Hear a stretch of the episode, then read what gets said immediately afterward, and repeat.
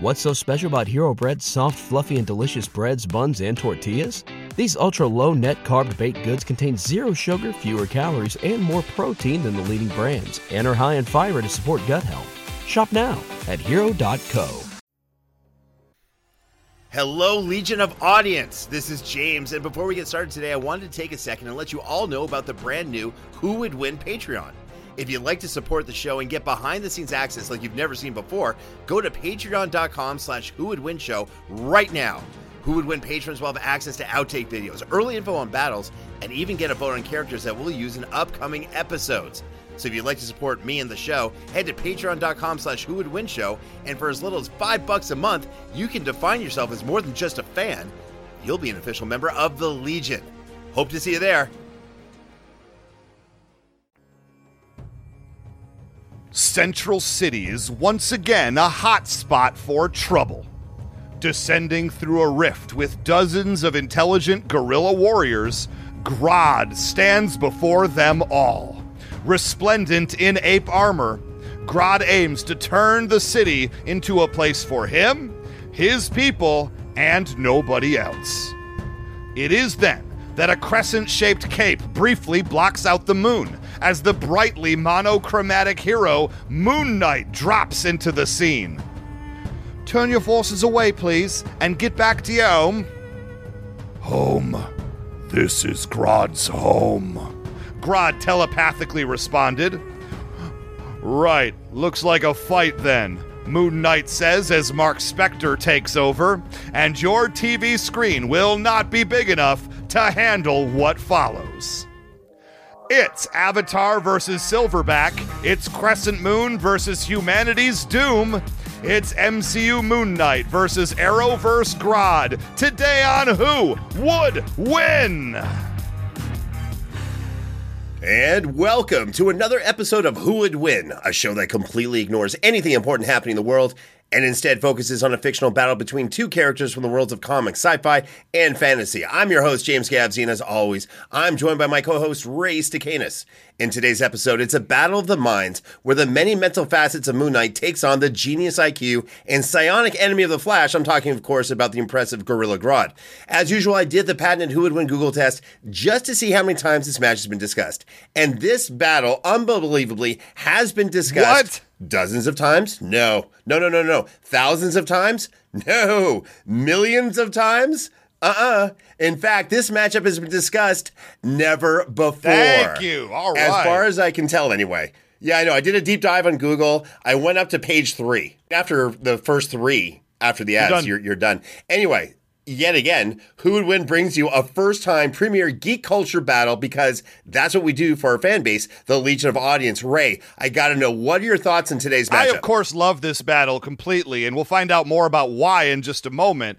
But uh, MCU Moon Knight, a very, very good show on Disney Plus. Uh, it didn't hit me maybe as hard as I was hoping that it would, but it's not that I didn't enjoy it. I liked it plenty fine. You know, rocking an 8 out of 10 is not like a shameful thing by any stretch of the imagination. And the Arrowverse Flash, you know, the Flash TV show on the CW network, I haven't gotten into a lot of Arrowverse. I did get to immerse myself when we did uh, Arrowverse Green Arrow a, a little while ago for Showdown September, and I was really into it. It seemed like the kind of show I'd really be into. And I did a deep dive on the CW Flash show in order to do this. I watched a lot of Gorilla Grodd. Um, if that's going to tell you guys, I think the title of the episode will tell you which version of the characters are there, but that's the direction we're going, and this is intriguing to say the least. You know, what's interesting. I, I have to agree with you on the Moon Knight uh, Disney Plus series.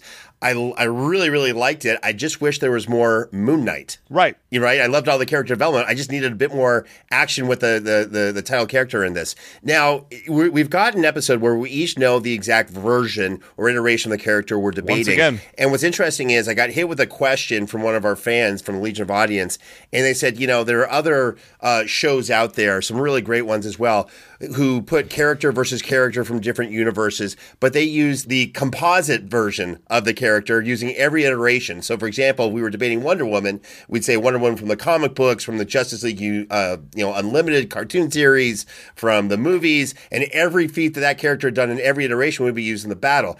I'm not particularly a fan of that. Ray, what are your thoughts on using the, you know, the everything version of a character as opposed to the exact iteration? The First thing I want to say is it made me laugh so hard when you said there are a whole whole bunch of shows that do who would win type battles, and some of them are good.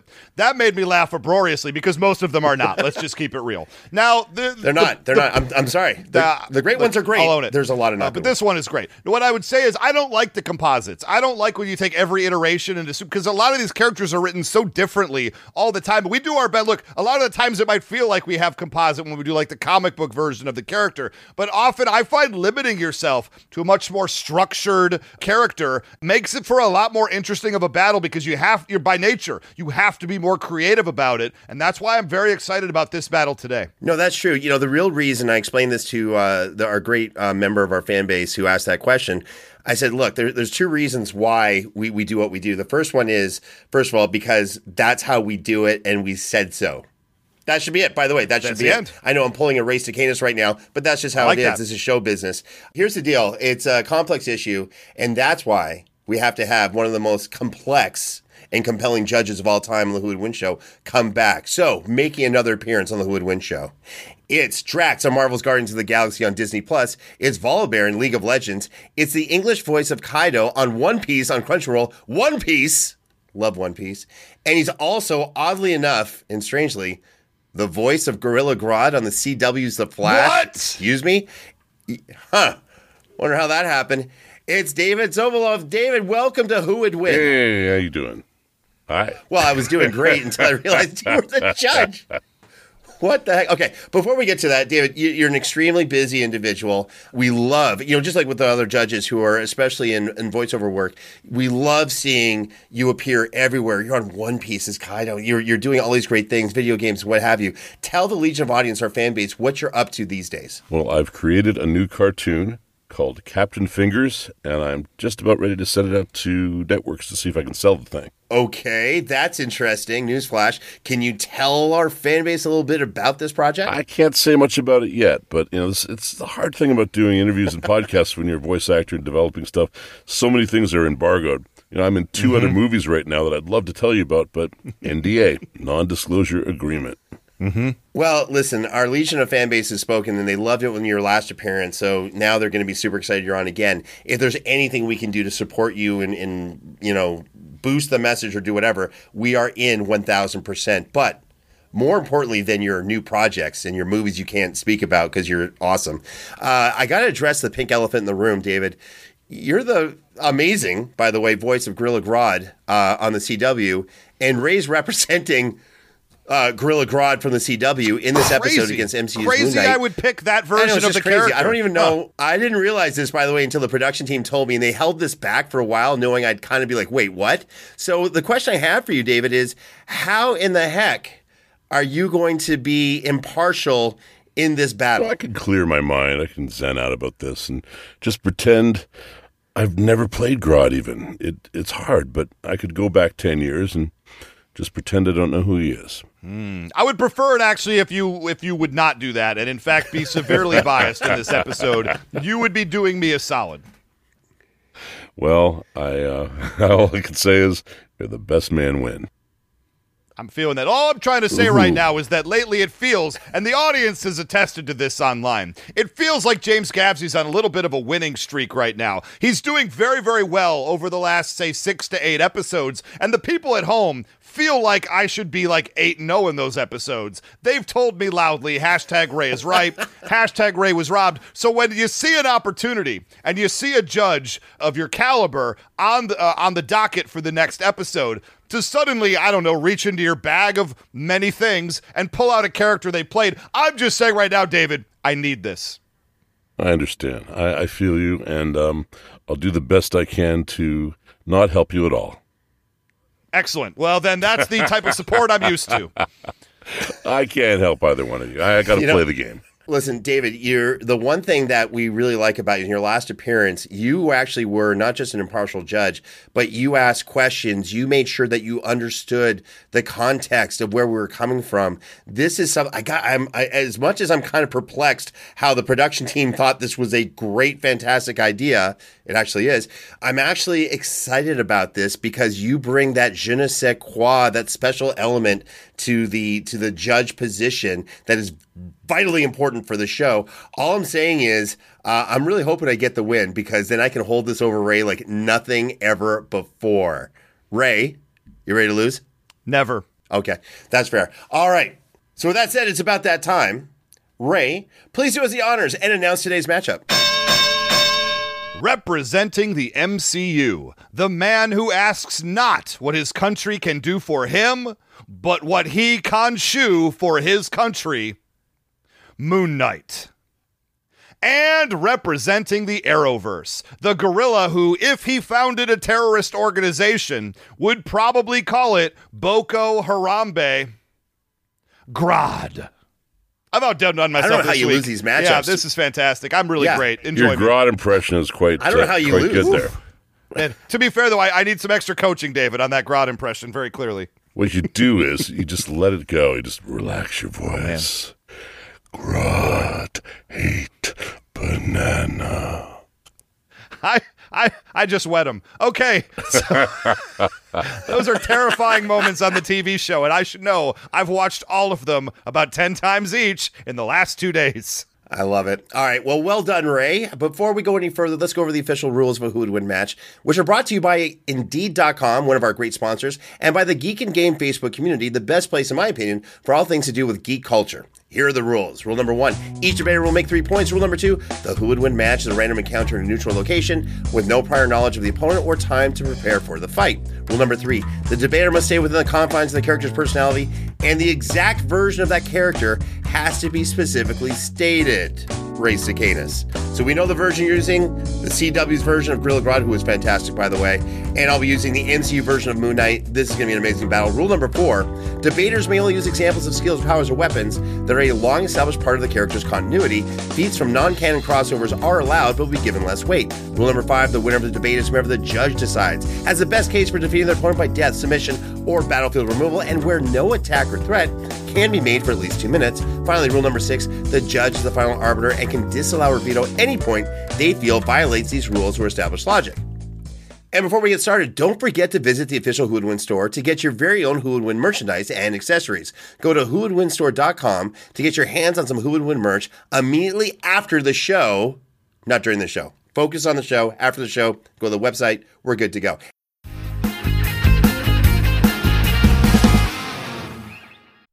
We have a new sponsor for Who Would Win, and I think y'all might enjoy this one. It is Marvel Strike Force. Marvel Strike Force is a mobile game that taps into everything we all love about Marvel Comics. You get to pick a squad of your favorite Marvel heroes, you know, and villains, let's keep it real, and team them up to fight big bads like Doctor Doom and, of course, save the universe.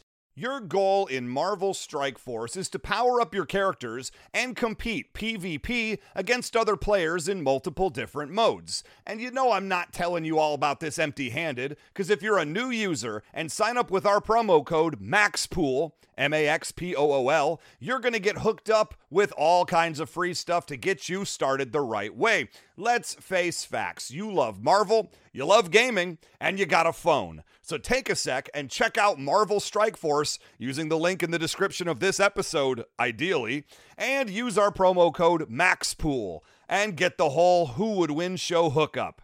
Thanks again to Marvel Strike Force, and thanks to me for this great read. Good job, me. Say goodbye to your credit card rewards. Greedy corporate mega stores, led by Walmart and Target, are pushing for a law in Congress to take away your hard earned cash back and travel points to line their pockets. The Durbin Marshall credit card bill would enact harmful credit card routing mandates that would end credit card rewards as we know it. If you love your credit card rewards, tell your lawmakers hands off my rewards. Tell them to oppose the Durbin Marshall credit card bill. Need to supercharge your hiring? You need a super hiring partner. You need Indeed. I've been a fan of Indeed.com for a long time and been singing their praises for even longer. You know, one of the things I love about Indeed is that not only can you find a great job on Indeed.com, start there, great place to look, but if you're hiring, you could invite candidates, right? Candidates you invite to apply are three times more likely to apply for your job than candidates who just kind of see it in a random search. That's according to US Indeed data. It's like you invite somebody and they feel welcome to your party, right? They're more likely to want to work for you or at least check out what this job's all about. And we'll get you one step closer to that hire by immediately matching you with quality candidates with Indeed. Indeed's going to do the hard work for you.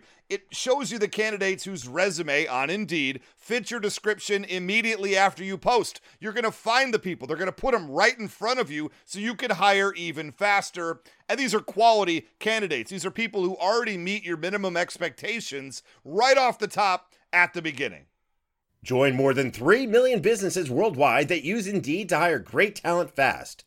Start hiring now with a $75 sponsored job credit to upgrade your job post at Indeed.com slash WWW. Offer good for a limited time. Claim your $75 credit now at Indeed.com slash WWW. Indeed.com slash WWW. Terms and conditions apply.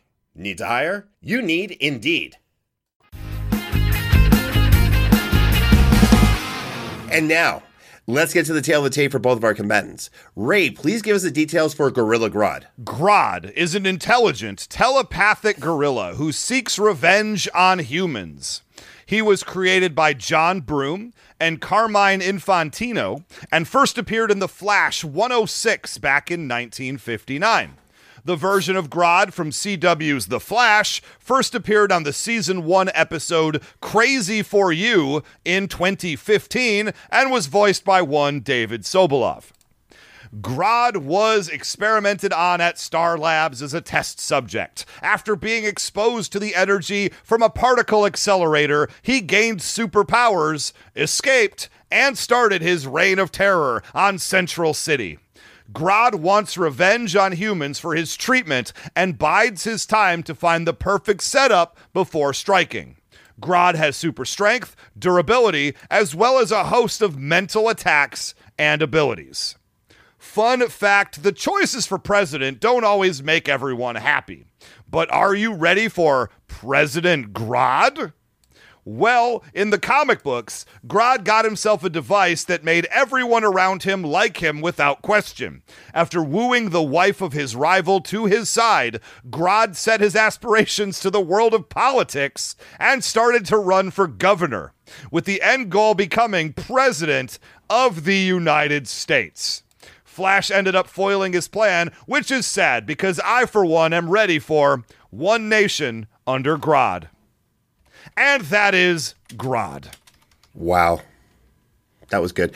All right, here are the important details for Moon Knight. Moon Knight, aka Mark Spector, was created by Doug Moench and Don Perlin and first appeared in Werewolf by Night, number 32, back in August of 1975. Now, the son of a Jewish family, Mark Spector served as a U.S. Marine and briefly as a CIA operative before becoming a mercenary. During a job in the Middle East, presumably, Spector is appalled when ruthless, ruthless fellow mercenaries decide killing other people around him, turning on him as well, leaving him for dead. A mortally wounded Spector reaches out and unearths a tomb and is placed before a statue of the Egyptian moon god Khonshu. Spector dies and suddenly revives fully healed. He claims Khonshu wants him to be the Moon Knight, the left fist of Khonshu, and redeems his life of violence by now protecting and avenging the innocent. Now, of course, the Disney version and the 616 Marvel uh, Universe version of Moon Knight have some similarities, but you see where we're going with this. Now, here's an interesting fact about Moon Knight. Did you know that many of Moon Knight's ancient Egyptian weapon, weapons were designed by the one, the only Hawkeye? Yeah, Hawkeye. Evidently, it's true. So, Moon Knight was once connected to the West Coast Avengers, one of our favorite teams from the 80s, 5,000 years before he would eventually join them. One particular story follows Hawkeye, the then leader of the West Coast Avengers, Iron Man, Tigra, and others as they get flung back in time to ancient Egypt.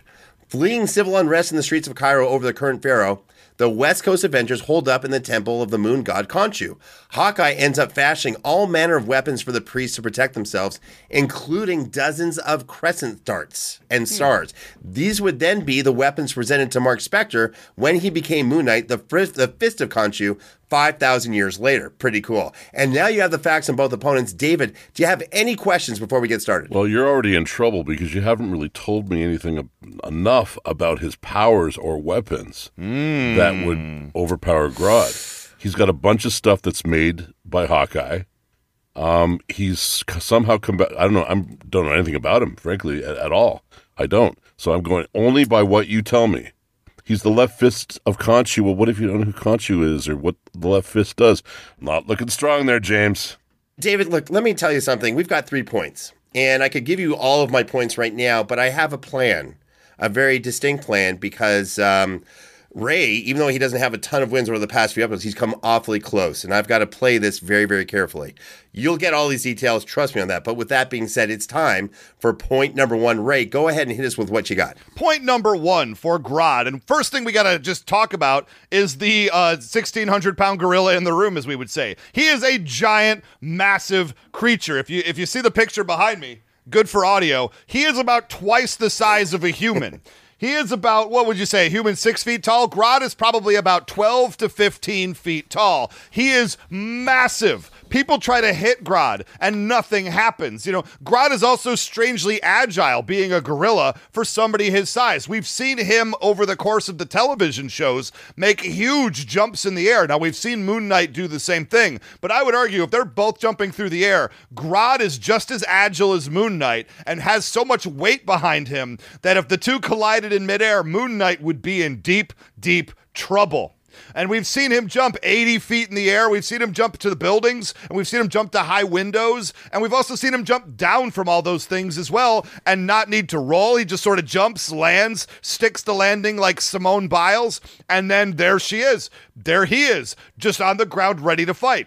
This is an enormously uh, massive creature. Now, we've seen him fight a few different uh, ways in the sewer tunnels below uh, the city that we saw his original uh, appearance, two maintenance workers got completely manhandled and overpowered by Grodd as they were just searching through the tunnels, saw the word Grodd written everywhere, and then he just came out of the shadows and just dunked on them, basically. They did not survive that encounter. Now, those are just maintenance workers, but these are grown men who saw Grodd and immediately just started trying to run away, and he said, That's not going to happen. Another thing that Grodd is is very, very fast. Uh, we saw him race through the sewers in order to knock out an incapacitated Flash uh, who was having some issues, and he just ran through the sewers very, very quickly, caught up to the Flash and slap smacked him real, real hard. We've seen him reach down with one hand and pull a guy up in a sewer tunnel. A, a, full human just reached down, pulled him up like it was absolutely nothing. We saw him grab Flash mid combat. So Flash, is, as we know, moves very, very fast. Grodd just reached out, grabbed him. Why? Because he's also very, very smart and he knew where Flash is going to be. Grabs him, lifts Flash up in the air. Now, this is a character who allegedly can vibrate his way through people, but not when Grodd is involved. He then took him through Flash through a brick wall, smashing his body through the brick wall, breaking the Flash in many ways, both emotionally, mentally, as well as physically, because Flash is not used to being manhandled by a creature like this. Another thing we saw, he grabbed a scientist that he had previously mind controlled and flung him about 30 feet in the air, smashing his sign on like a high a high rise uh, type of wall above a driving area. Smashed, plat, guy died in one shot. Look, he can drop from the top of, of large buildings as well. Now, as I said before, not only can he jump high, he can land high too. 10 stories at the lowest estimate. He was able to just drop down, stick the landing, it was good to go. Another couple of things before we're done here. I saw him rip the top off of an SUV.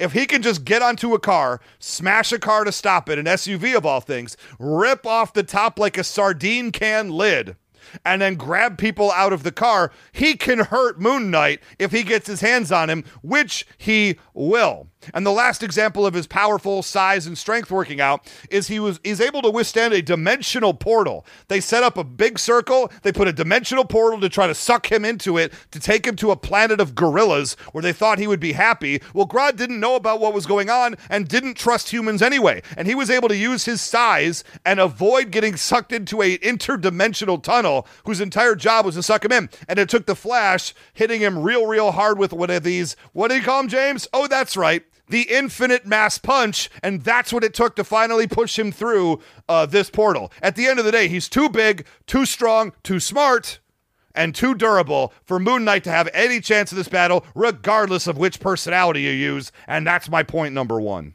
All right. First of all, first of all, how dare you Ray Stakenas? In the Flash TV series, the infinite mass punch is not used. They call it a sonic punch right? Where he moves faster than the speed of sound. I think he typically runs around Mach 1 around the city or what have you, which is really impressive, but it's not an infinite mass punch like the DC comic book universe. It's a much slower, yet still pretty impressive punch. Look, not to take anything away from Gorilla Grodd's durability or strength, he's done some impressive things. I checked it out. He's actually only listed at 7'1 and listed at 600 pounds. Now, again, that's massive. That's huge. He's not 12 feet tall like Ray Canis would have Look you at believe. these people standing next to each big- other in this audio medium. He's so much bigger than the Flash. That's not a foot taller than the Flash, unless you're to tell me the Flash is three foot seven. I, I'm just saying he's listed according to the CW at 7'1, 600 pounds. That's all I'm saying. That's a big Massive. 7'1, by the way. That's a big one. Now, uh, on top of that, you say he can rip off the top of an SUV.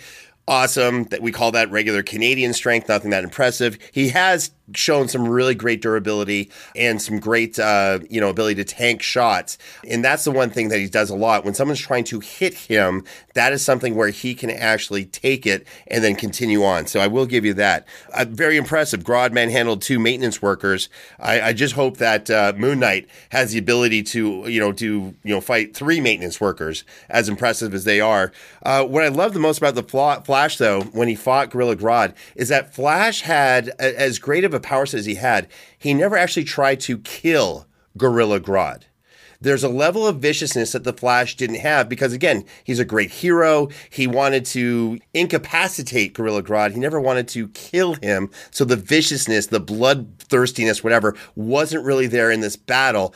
Good thing. I'm not saying he would have overtaken uh, Grodd more, but just wasn't quite there. So this is like, you know, something just to keep an eye on. Look, there's a lot of great stuff about Gorilla Grodd, but I think we're going to see very clearly why Moon Knight's going to win this. Let me get to my point number one. And I want to talk about the cool things that Moon Knight has at his disposal. Look, he's got weapons, he's got some great uniforms, but most importantly, at his disposal, he's got some great operators of his body. So let's talk about Moon Knight's uniform. Now, and the different iterations. You've got Mr. Knight, which is one of the versions of Moon Knight, where he's just got like a suit on and he's got a hood over his face and his mouth, and you can see the whites of his eyes. It's really cool.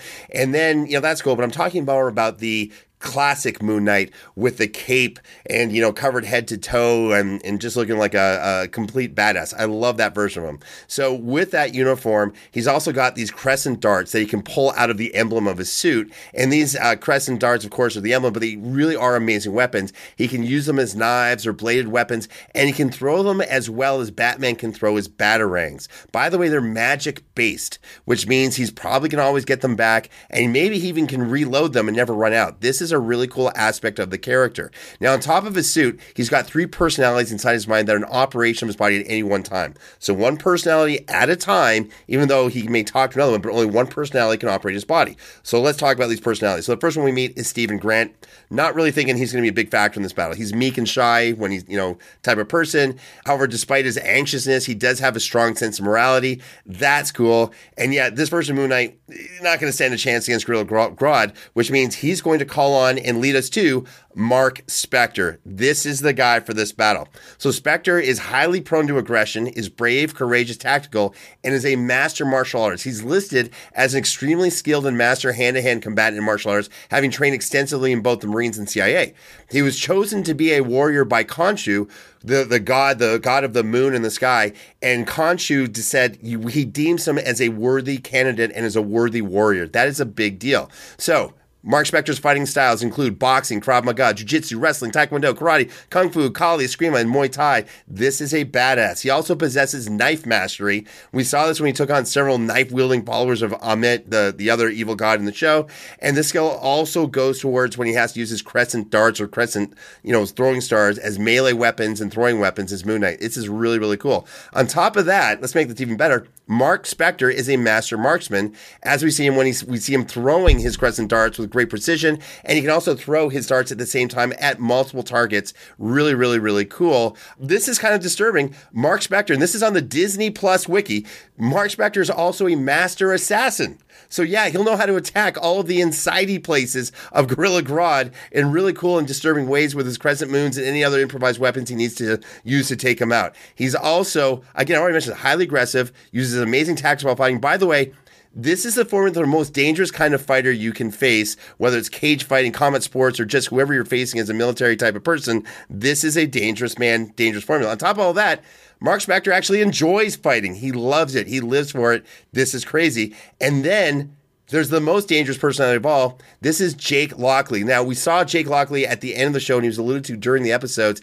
This is Mark Spector with even more aggression, more ruthlessness, less of a moral compass with all of the fighting skills and capabilities that Mark Spector has. This is who decimates Moon Knight's opponents when Mark Spector blacks out for a couple of seconds and Jake takes over. Jake spares no one and is insanely brutal in his method. In fact, when Mark Spector retakes control of his body after Jake Lockley has it, the survivors, if there are any, are begging for mercy. That is crazy. In this battle, Gorilla Grodd's not facing an opponent like the Flash. Again, I mentioned this, who's trying to subdue him or knock him out. Oh no, if he's lucky, he's going up against an opponent who knows how to kill him and has the power and skill to do so, but has some restraint.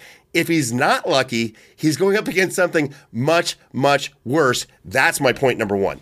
Very interesting. Now, I'm glad you brought up uh, Jake uh, Jake Locksley, I believe his name is, because he really only appears in the final five minutes of the final episode of Moon Knight. So, if we really are talking about MCU's Moon Knight, we're not really talking about Jake, uh, who also we never really see him fight. We see him. There's a whole bunch of thugs and a whole bunch of people in this battle. They black out, they come back, and all the thugs are dead. You talked about uh, uh, he's not really fighting. Who did, who is Grodd fighting in the Flash? Well, who is Jake fighting? Who is Moon Knight fighting in that particular scene? It's just a bunch of nobodies. So of course you're going to knock over a bunch of tomato cans if they're trying to make a point in the finale moments of this wonderful television show. And Jake is really not there most of the time either. This is really a Mark Spector fight if we really break it down. But I'm glad you brought him up because uh, Grodd, outside of everything else, is a great manipulator. He's a great manipulator. He gets people to do what they want. He convinces them to do the wrong things and do things that help him outside of his mental attacks. And what happened with Jake at the end of the uh, Marvel Moon Knight uh, episode, of the final episode. It turns out he was working for Khonshu the entire time, and so was Mark, and so was Steven, and they didn't even know it. So the fact that Khonshu was able to manipulate Moon Knight to do exactly what he wanted the whole time, I see Grodd as a similar type of character who could also do the same thing, especially if Jake comes out. Interesting points. Interesting points. All right, David, you've heard points one from both Ray and, my, and myself. Where's your head at with this battle so far? Well, here's the thing Mark Spector and Jake Lockley. They have brute strength in a sense, not like Grodd does, but they have all these weapons. Some of them are magic, they can recharge them and all that stuff, and they're relentless, which is great. But what in the relentlessness? Uh, is there smarts in there? How intelligent are they? Can they outwit Grodd when he's using some sort of mind control, or do you believe that they can somehow evade? Am I allowed to ask questions now? I'm just Absolutely. commenting. Um, sure. Yes. How could they evade um, Grodd's ability to to do mind control? I'm actually going to address that in my second point. Okay. And Ray, mm-hmm. he's got all the strength. How do you how do you feel he they could avoid? How could you feel that Grodd could avoid being have whatever he's doing with his mind control disabled or distracted by the Moon Knight? I have that in my answer for my point number two as well, as it turns out. Well, okay, continue. continue. See, this is great. This is why when three geniuses get together and have a who would win debate, it's fantastic. Also, it's great when David and I are on the show and Ray's also here. So, with that being said, Ray, hit us with your point number two. Point number two for Mr. Grodd, we're going to talk about the mind control powers and the telepathy because first off, he does he can use telepathy, uh, telekinesis, that kind of a thing. Although that's not his primary form of attack. What he likes to do most often is take over the body of a human uh, or somebody with a human-like intellect. That's his deal. That's why another character I'll talk about later wasn't affected by him. But all the humans are. And what is Mark Spector if not a human? In fact, he's a human who already has Khonshu kind of working with him, talking in his head all the time, which means we already know that Moon Knight as a character is susceptible to this type of attack because we've seen it happen to him on his own show. Now, one of the things he likes to do is control people and have them do the things that he wants. You know, the guy I mentioned before who got thrown 30 feet in the air and got, you know, hit his head on the big wall and then dropped down dead. That guy was being mind controlled by Grodd, who was working in a chemical plant, I believe, and he was just trying to steal chemicals, walk him out to the parking lot where Grodd was like, thank you for your service, chucked him up in the air. So, as somebody like Moon Knight is, who is already good, has the capacity for uh, telepathy to affect him, Grodd is going to have a field day with a character like this because the only way the Flash characters on their own show were able to stop it is because, and this is a little bit uh, a little silly, I would say, but one of the characters uh, out of nowhere was just able to create a mind control helmet and then give it to the Flash. So therefore, you know, that's our plot moment where he, Grodd can't do it to him until Grodd knocks it off of his head or something like that. Well, that's not going to happen for Moon Knight here. He doesn't have a team backing him up. He doesn't have a scientific genius backing him up. The Flash needed a team to defeat Grodd, but Moon Knight, sadly, oh so sadly, is by himself in this battle. Another thing he likes to do is use mind jolts to incapacitate characters powerful like the Flash. He fills their minds with dread and fear, and it's taken from his own pain and his own fear of being operated on. Uh, you know what create made him into a super gorilla. Well, he takes that, channels that, pushes that into the mind of somebody else, and drops them. So if Steven Grant, who is a very timid version of the character of Moon Knight, is in there, Grodd could absolutely fully incapacitate him. And the thing is, multiple personality disorder, I don't think is going to be any kind of a savior here because it's still just one brain. He's still bringing down that brain. So it doesn't matter which personality gets transferred in it's going to have the same problem with the mind control and then the mind incapacitation that he does. He uses his feelings and he can bring them down to the point where the Flash is at s- subway tracks and the Flash is being decimated by these feelings so hard he couldn't just walk five feet off of the tracks until something else had to happen. He literally used his mind control, Grodd did, to cause a person multiple times to point a gun that they were trying to use on Grodd or somebody else and just turn and point it at their own heads. And in one case, pulled the trigger. Moon Knight's got all these great weapons. What happens when Grodd makes him use these weapons on himself, or at the very least, because we've also seen him throw the gun away, uh, as make them throw the gun away as well, so he can make Moon Knight throw all his weapons away. That's the whole point. Is in a physical battle, I think that Grodd takes out Moon Knight. I think he's just too much. If the Flash couldn't handle him, I just don't think uh, Moon Knight could handle him. But the, it's not even going to come to that because these mental attacks are going to be too much. Moon Knight is very susceptible. He's going to be in trouble. He's psychically frozen people in place before, as I've said. And at the very end of the day, he could freeze them in place and run up and give him a big old wallop, taking him out for the two minutes needed to win this battle. That's my point number two. I like that leaning hard on the uh, mental telepathy of uh, of Grodd. I think that's uh, actually a really strong thing to do against anyone except Moon Knight. And I'll explain that more in my point number two. Now, first of all, um, what's interesting, to kind of go back a second, in terms of manipulation, you know, yeah, Grodd is a great manipulator, but he does that over time. It's not like he just shows up and he's like, time to manipulate everyone. No, no, no. He's a master planner, takes his time, sets everyone up like a chessboard. In a random new account in a neutral location, that time to manipulate people is just not going to be there. By the way, you're right, Ray.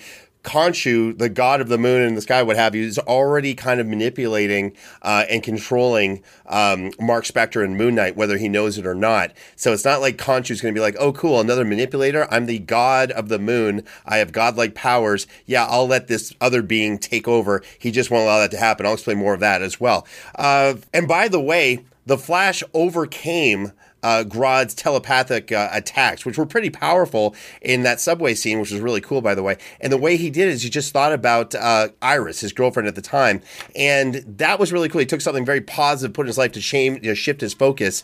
I wonder if Moon Knight has a way to shift his focus from one thing to another. That's right. He can switch personalities whenever one's under attack or something has to change. He just shifts to another personality. That's a whole new shift of focus. That's something Moon Knight can use easily against Grodd's telepathy. But with that being said, I, I would also argue, me- To your point really quick, he did have that person in his ear shouting at him while he did think of her. So it's not like he just did it on his own. He had outside interference to help. That's true. Luckily, Khonshu's also in Moon Knight's ear at all times. Whenever whenever he feels he needs to be there, especially in a big attack like this. Thank you for bringing that up, Ray. All right, now let me get to my point number two. Let's talk about the powers of Moon Knight because one of the things I really like about the Disney Plus series is that they gave Moon Knight a little bit more of the physical ability to fight and to take on evildoers, which I always love. So thanks to Khonshu, who's the god of the moon and vengeance, two pretty cool things. Moon Knight has some really interesting superpowers, ranging from I guess enhanced physicals to godlike types of powers. No joke with that one. So let's start with the basics. He's got super strength. Moon Knight is so strong that he dented a car bumper when he squeezed it tight and pulled it out from the car with ease. When his cape was riddled with bullets. Moon Knight returned them with force just by flinging his cape and accuracy and, and, and did it really accurately by just shooting them all out. He just I guess, flourished his cape in the direction of where the bullets came from, and then shot the bullets of all the people who were shooting him. On a side note, I don't think we use the word riddled enough as a society. Just a thought. Super speed and super reflexes. He's got him. He was able to outdistance this huge hellhound, for lack of a better term, that was coming after him on the rooftops. He's got super agility. We saw that when he was able to climb up a building very fast, jump high by going from one level to another, and even jumping across wide distances across city blocks from building to building. He's got super durability. We saw this during numerous fights where he would smash into the ground, crater it, and then get back up. He's got a super pain tolerance. This is crazy because Mark Spector, for whatever reason, is so focused on accomplishing his objectives that he will take the pain that comes way. By the way, this is on the Disney Plus wiki don't know what's going on with Disney Plus, kind of liking it.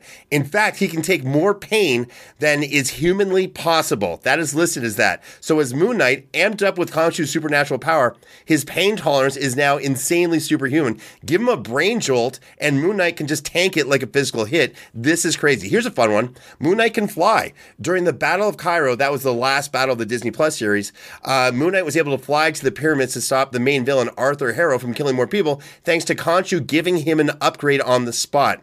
That's fun.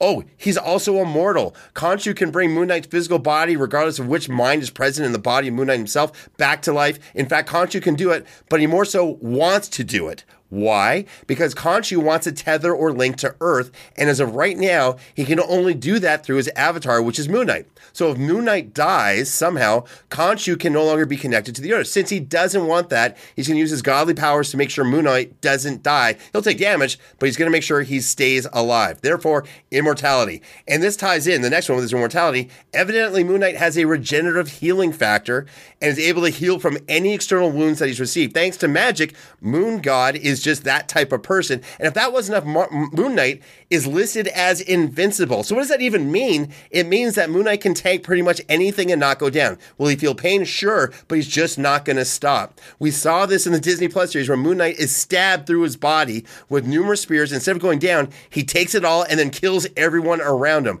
Another time, he was able to walk forward while getting shot and have it barely slow him down.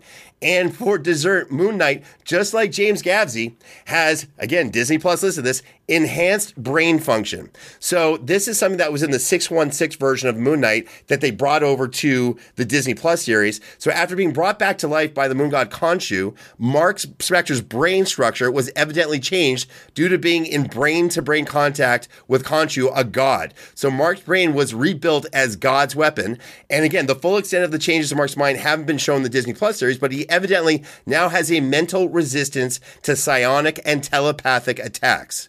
Now, that doesn't mean he won't feel them. It just means that they won't be able to affect him the same way they would a normal human being. This is a powerhouse. This is an insane creature, unlike any I really think that uh, Gorilla Grodd has ever faced. That's my point number two. Look at you trying to muddy the waters of what version you're talking about. I agree that the comic book version has some of these defenses, but what psychic attacks did Moon Knight take in the show to justify that claim to you? The answer is none. The answer is you read a wiki and you're hoping that, you know, because somebody said w- somewhere that they're kind of similar, that you're going to muddy these waters. He defended himself from no mental attacks on the show. Nothing like Gorilla Grodd has to uh, put out there. I think you are hideously trying to uh, misrepresent exactly what I saw in six episodes of the Moon Knight show. I don't blame you for trying it. I even respect you for trying it. But no, no, no, James Gavsie. Nowhere was he defending from mental attacks on the show. Now, one thing I did see him do on the show was take two bullets to the chest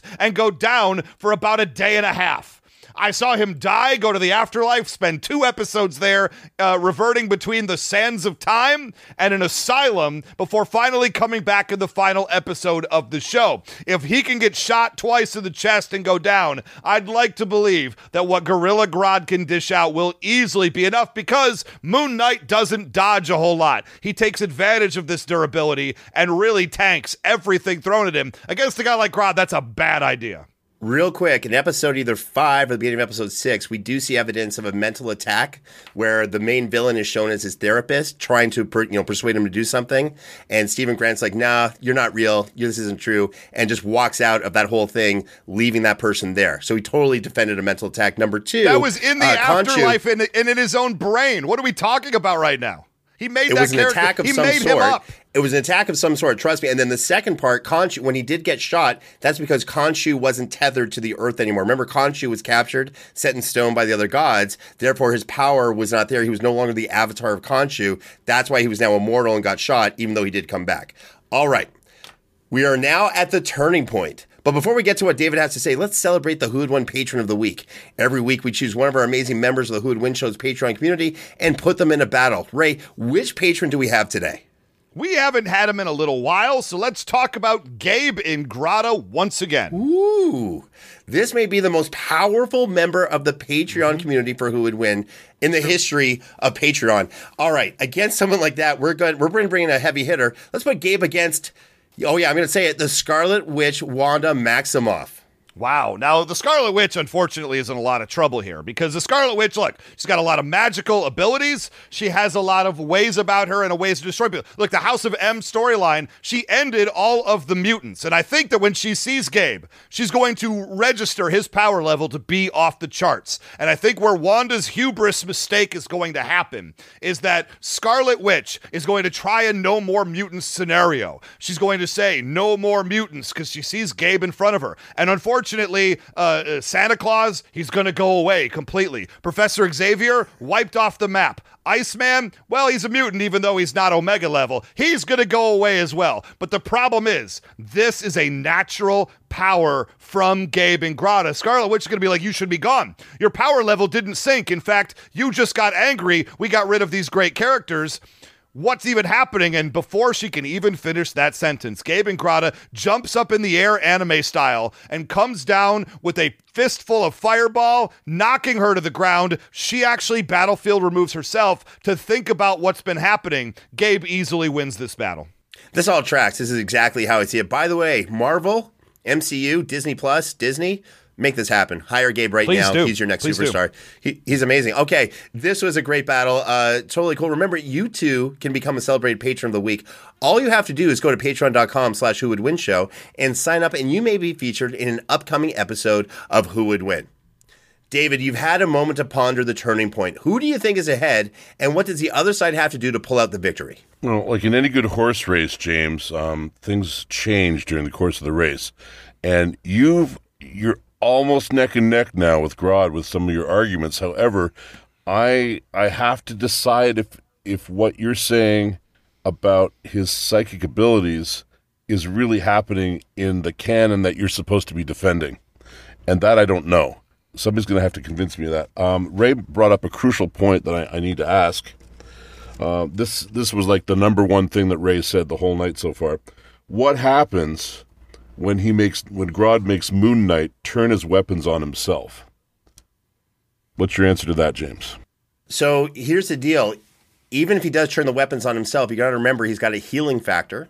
Number two, he's invincible. Number three, he's immortal. Number four, anything that thre- threatens his life threatens the tether that the god Khonshu has with the planet Earth, which he would not allow. So Khonshu will definitely be that step in or whatever he's going to do to sever any type of mental tie that Grodd may attempt to even have if he feels that that's going to take away James. again his avatar. That sounds a heck of a lot like outside interference to me. Doesn't that sound like the illegal use of outside? You've been trying over and over again to bring extra characters to the battles, and that's not allowed. Khonshu can't just step in and win the battle for Moon Knight. Moon Knight has to win the battle for himself. But if Khonshu is linked to him uh, and not in a, in a permanent way, is does that make them one character?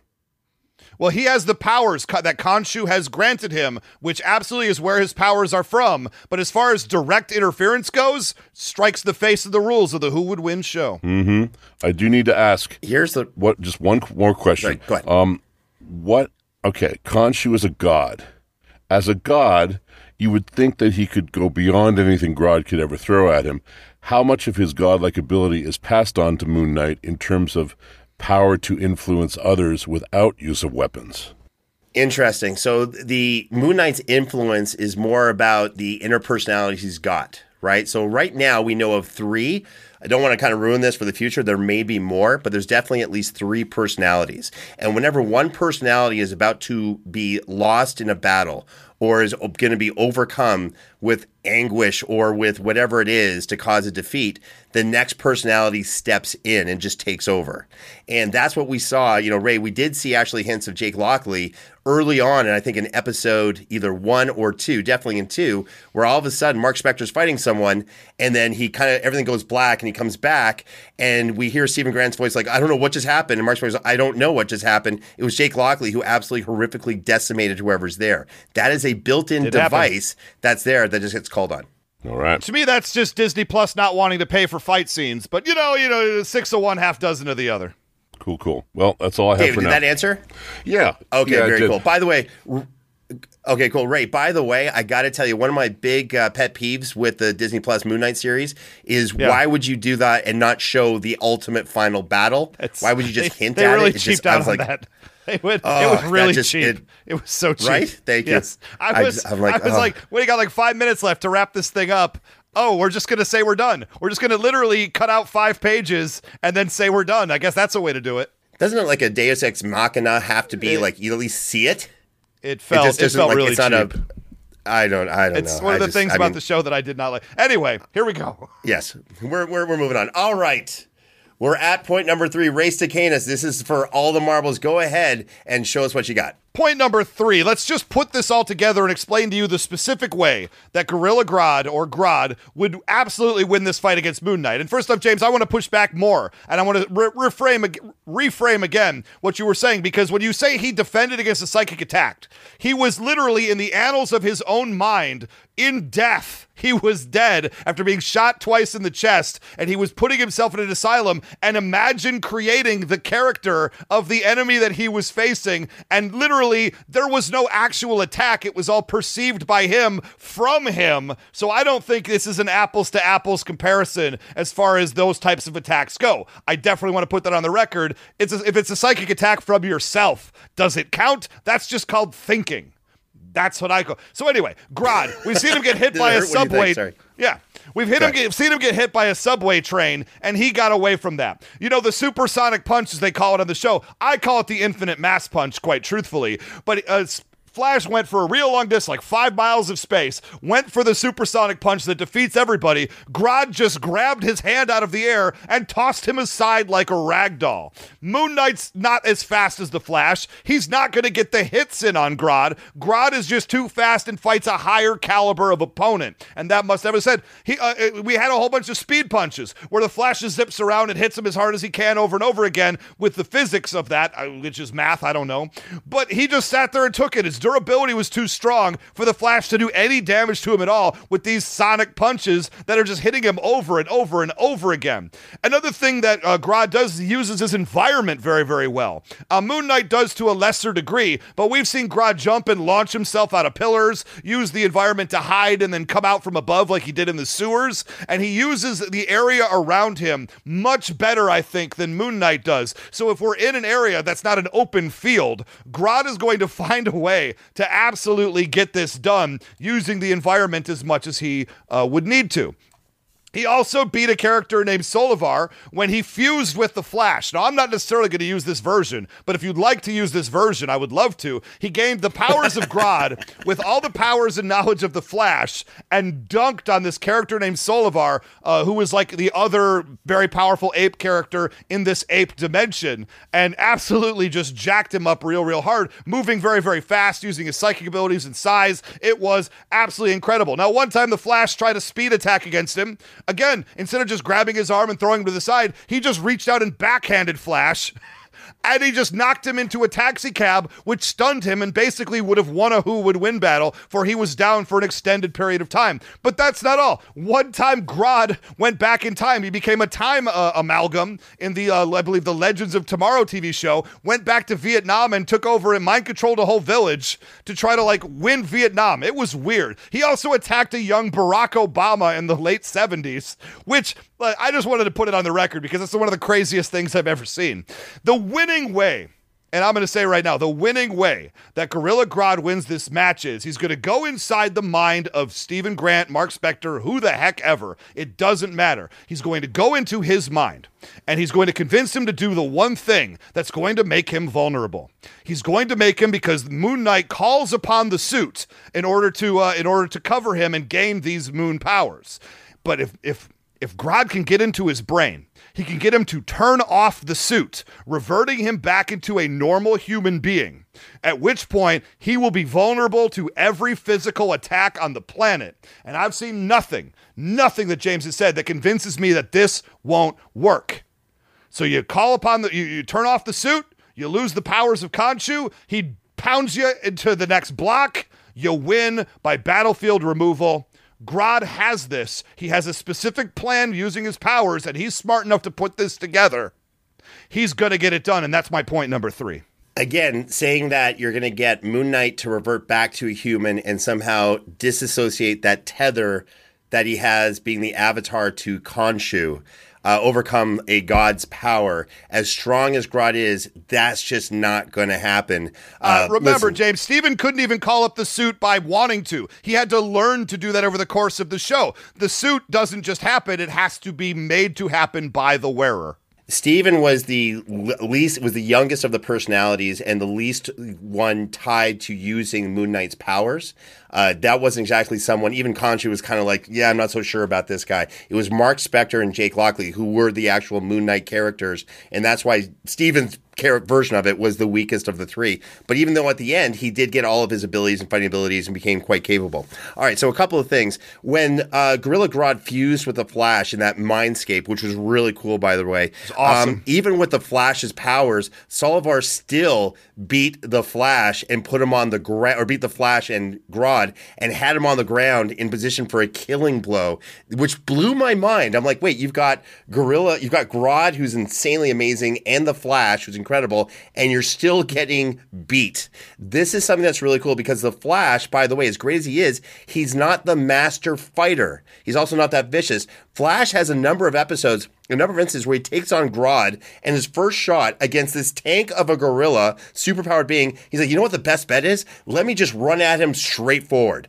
Sure, I can run at super speed and hit him from every place a million times. No, no, no. I'm going to run at him straight ahead with him seeing me coming on. The Flash did that like three or four times, and Grodd correctly just took him out with that one shot because he saw him coming. Uh, let's see. Uh, you know, even as a normal being, um, you know, some of the powers of Khonshu remain with the human when they're not in Moon Knight. But more on that, my point number three. Let me just kind of get to this and kind of reveal something really interesting based off my research. Let's take a minute to examine Gorilla Grodd's two big weaknesses. Now, for my point number three, you, you, might be saying, what does a giant super genius gorilla with telepathic abilities have as a weakness? And this is where fight strategy comes in again, because in reality, Grodd doesn't have weaknesses as much as he has areas where he could be better. So the first one is he has an over reliance on his telepathy. If the telepathy stops working, a lot of his game plan changes, meaning he has to rely solely on his physicality. And when his telepathy stopped working on the Flash in that encounter in the subway, the Flash was able to position Gorilla Grodd in front of that speeding subway ray. We talked about it. That took him out. When he took on that large, um, that character, the big, huge shark character, and he tried his telepathy and it didn't work, that's when he had to use his physicality. Now, of course, he did get the better of him, but at the end, it took one punch punch from that shark godlike character to take out Grodd.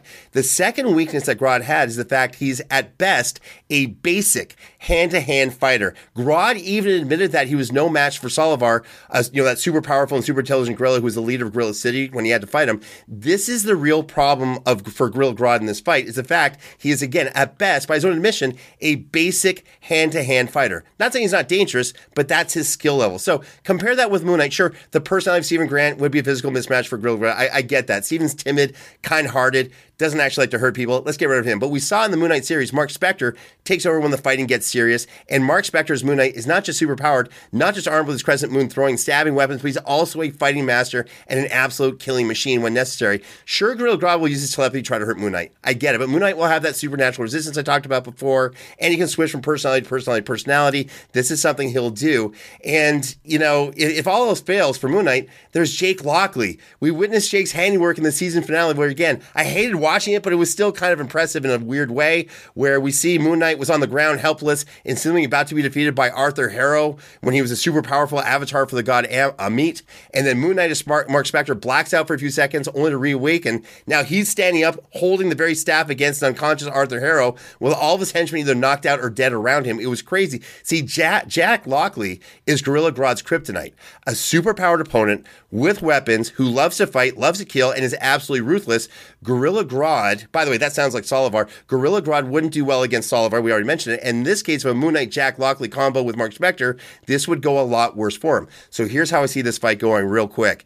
Both these opponents match up. If Steven Grant's there, he's like, uh, I can feel this is dangerous. I'm out. Mark Spector takes over. A furious battle starts to go on. Gorilla Grodd uses his telepathy, rightfully so, to try to get an attack because that's his bread and butter. That's his, you know, that's what he wants to have happen. But he's seeing his attacks aren't really working. Could Moon Knight be affected? Maybe, but it's not really slowing him down and affecting him the way he wants to. And then the physicality of Moon Knight kicks in. A huge battle steps up. If Moon Knight Mark Spector even feels like he's starting to lose it, just like he did in the season finale of Disney Plus, all of a sudden his eyes go in the back of his head. He wakes up a few seconds later, and there is Grodd on the ground, messed up horrifically because a superior opponent with better fighting technique who can match him the physicalities with insane magical weapons and magical powers took him out because that's the kind of insane opponent you need to take out someone as great as Gorilla Grodd. That's why Gorilla Grodd loses. That's why Moon Knight wins. And that's my point number three. Uh, you're, you're, you're making a lot of assumptions here, James, and I don't blame you for it, but these are terrible, terrible assumptions because effectively Jake Lockley and Mark Spector are the exact same character. One is just meaner than the other. And I'm sorry, they still have the same powers, the same abilities, uh, and I don't think the meanness is going to matter. Now, I'm glad you brought up the King Shark uh, example because King Shark is a character. You talk about the d- defensive mind control. King Shark is a character who's twice the size of Grodd. Very, very potent, very, very powerful. And Grodd's mind attacks don't work on King Shark. They had a fight. Now, you can claim that he uh, King Shark won. Well, in the actual fight that happened when the two were fighting against each other only, uh, Grodd used the environment to his advantage, was able to jump around, throw different things at King Shark, got King Shark to the roof where King Shark didn't know where Grodd was, and he hit him in the head with a steel girder, knocking him unconscious and winning the fight. He went to go string him up, and all the other heroes had to work together to stop Grodd at that point. So it's not that King Shark won the fight. No, no, no. Grodd won that fight against uh, King Shark. And that leads to my question. We know that Gorilla Grodd has defeated the Flash. We know that he's defeated King Shark. We know that he's defeated these massive superpower characters. Who did Moon Knight beat on the show? He beat Ethan Hawke, who has a cane. I mean, he didn't really beat anybody. He beat thug after thug after thug after thug. Uh, yes, there were plenty of thugs, but who cares? There were no deeply hardcore superheroes or, or mo- mo- mega powered characters that he fought on the show. Well, Gorilla Grodd has that experience. That's why Moon Knight is pretty easy to work here. And at the end of the day, one of these characters thinks faster. I know that Moon Knight needs to black out to win his battles, but when he blacks out against Gorilla Grodd, it's not going to work. So the blackout is instantaneous. It's not really a blackout; it's just a shift. And secondly, Ethan Hawke um, as uh, Adam Harrow was the avatar for the, one of the most, if not the most powerful god of that Egyptian pantheon, Ammit and he was taking on both, uh, you know, uh, tons of people. He was super powerful, um, and almost had uh, Moon Knight defeated with his staff and all the insane powers he had. That's he got Moon beat Knight down defeated. and shot in the head. James, he got shot in the head and was killed. I assume. when he was well, yeah, when he wasn't tethered to the god anymore, when he was just a regular human. All Not right, race powerful. to Canis. Ray Stakenas, you've had three points. I've had three points. David, it's time for you to make a decision. Take us through your process. Tell us the story, if you will, and reveal who you think wins this battle between Moon Knight and Gorilla Grodd. Is it still okay to ask a couple questions? Sure. Sure. Well, James, the thing is, you've convinced me over the magical weapons. The um, and I'm going to say, as the temporary authority here, as the judge, I'm going to throw out the rule that says you can't have help in this case because to me, Khonshu, uh, Jack Lockley, uh, Mark Spector, and Steven Grant are all one entity in my mind. So they have the power of being able to collaborate. Now, I do have two questions for you, James. You speak of magical weapons and magical powers. Tell me more about the powers, specifically the powers, not the weapons. Sure. So the powers are kind of like um, the magical powers manifest as enhanced physicals, like I mentioned before, where he's got super strength. Again, indeterminate because we don't know the exact measurement, but it's definitely uh, at least two tons over his head, if not more. But does Uh, that he's magical? got super magical. speed. Oh, Speed magical! pa- Like what kind of Yeah, not- magical not- blast yeah, he can use? Yeah, like not yeah, not physical things, not fighting skills, not weapons, magical powers.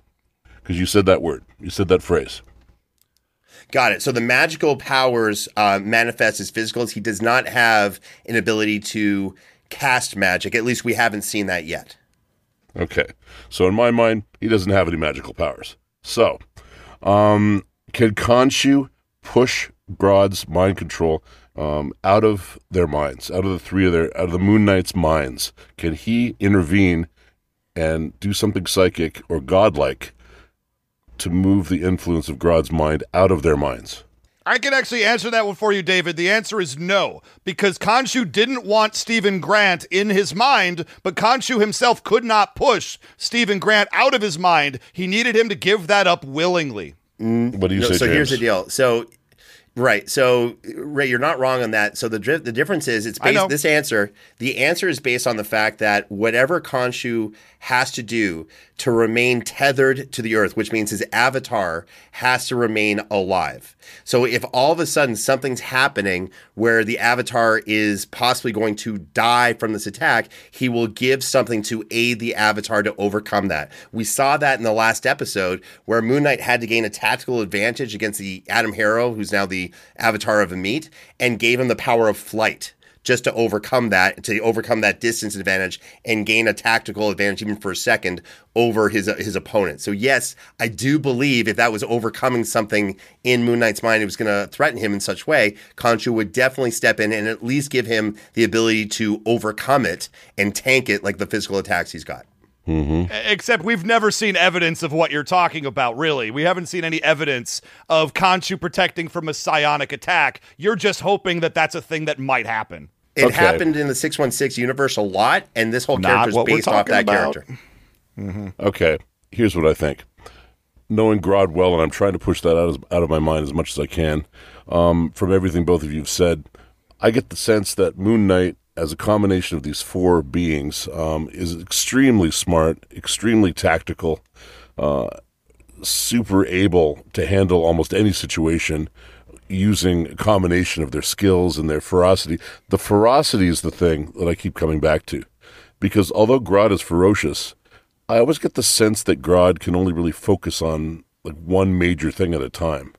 You know, like if he's got his mind control thing, that's just taking care of everything. If he doesn't, at times he gets confused. Um, even though he's really, really smart, people can outsmart him. He does lose battles. The combination of all the things I've said, the skills, the just the the cunning. Uh, I really get back to that. The ferocity, the cunning, um, the the feeling that they just would never, ever, ever stop. I think at the end of the day, I think the combination of those beings could find a way to disable the mind control in some way. I'm going to say Moon Knight. Based on what, David Sobolov? He's never done that before. You're inventing reasons that don't exist. You get so mad when you lose. because I shouldn't be losing this. No, everyone at home is furious with you right now. Well- you can't just first off you brought out outside interference to help him, which is illegal, and then you gave him credit for powers he does not have, which is also illegal. What are you talking about right now? You know, the loudest guy doesn't always win.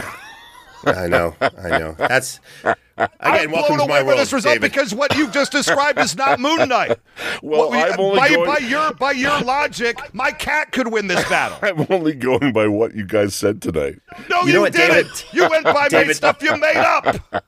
David, I got to tell you, the reason why I agree with you is because of how great the Gorilla Grodd, the character, is on the on the Flash CW series. Because at the end, you know, we see him work together with the Flash. He's almost like this compassionate soul that we feel for because he was put in this horrible situation where he was experimented murders on and people all tortured. the time. That's right. And he comes around at the end, and all he wants to do is kind of live in peace. I mean, there's something, I mean, eventually. Anyway, I'm just trying to say that's why you have someone who just wants to kind of live in peace and be, you know, whole versus someone who is mentally deranged and loves ripping people, like fighting people, and is a master assassin. And that's the second most dangerous personality existing in Moon Knight. I And I think your so- I- decision is absolutely correct. Uh, and I can sum it up another way. I believe the three personalities of Moon Knight are Khonshu. They're an extension of Khonshu. They're his, you know, as you say, the left fist of Khonshu. How can you defeat a god? They're not, though, David. They are absolutely, very demonstrably not that. Ray, you're gonna You are burst. just you're wrong. gonna burst a blood That's vessel not, in your head. That is not who they are. They fight against him and disagree with him all the time. He cannot make them do anything. That is a central conceit of that character. I hope you have really good health insurance, Ray. Because I got two types because I need it. But you're saying things that are just false. And I want to make sure you're making a decision based on proper knowledge and not based on things you wish were true. How do you feel right now, knowing that you lost using Gorilla Grodd against the character who brought Gorilla Grodd to life? I don't know what I have to do at this point in the show And for the last two months I give epically great ex- pe- people at home and I was reading the comments which you should never do and they said Ray you're the problem and why you're losing these battles you shouldn't be losing even though we all agree you should win these battles the entire world sees what's happening and can't fathom what the judge is talking about. But the reason you're losing these battles, you're not giving a specific and concrete way that your character would win. Well, I provided that very specifically and using actual facts from the actual shows that happened.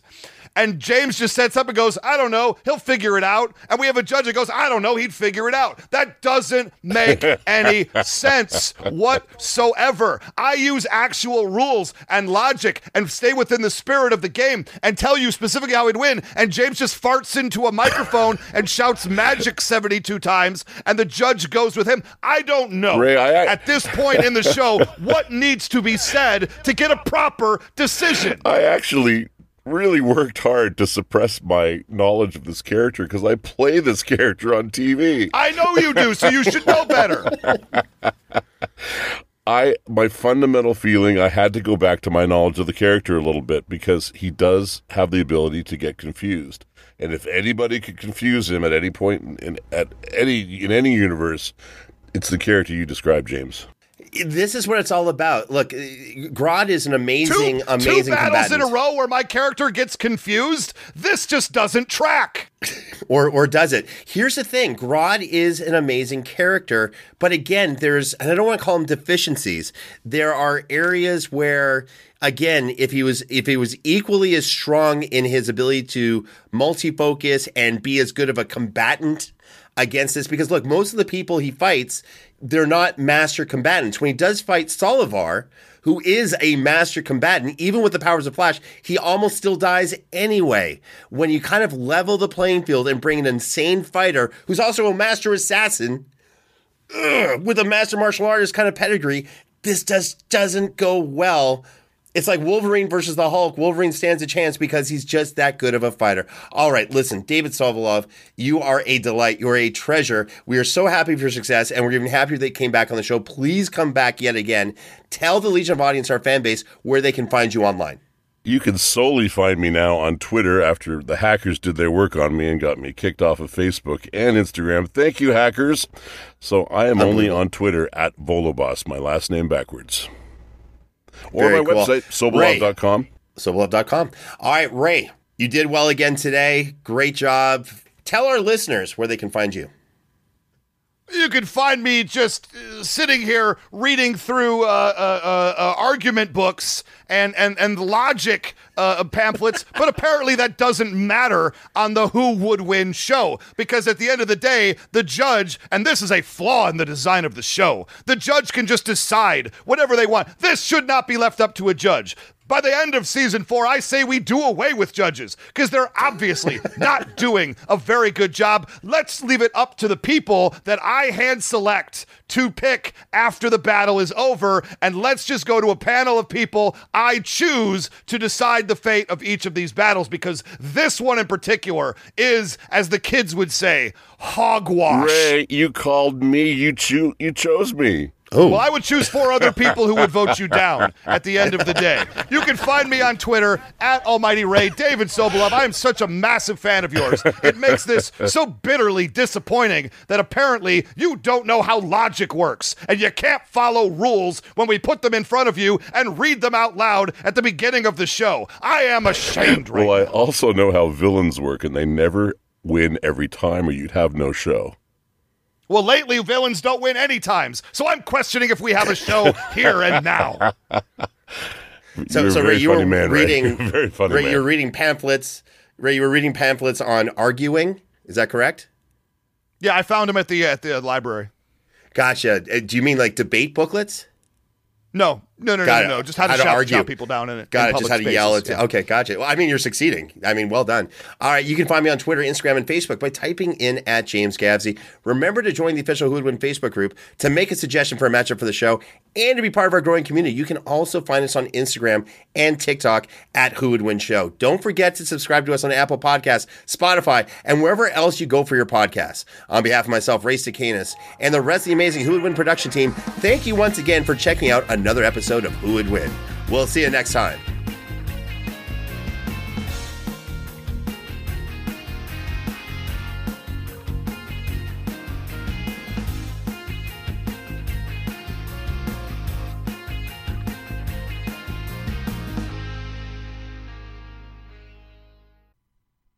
Hey, gang, I hope you enjoyed this episode and loved listening to the show as much as we enjoyed making it. Quick reminder that you can support us by going to patreon.com slash who'd win show right now. Okay, gotta prepare for next week's episode. Hope the rest of your day is full of wins.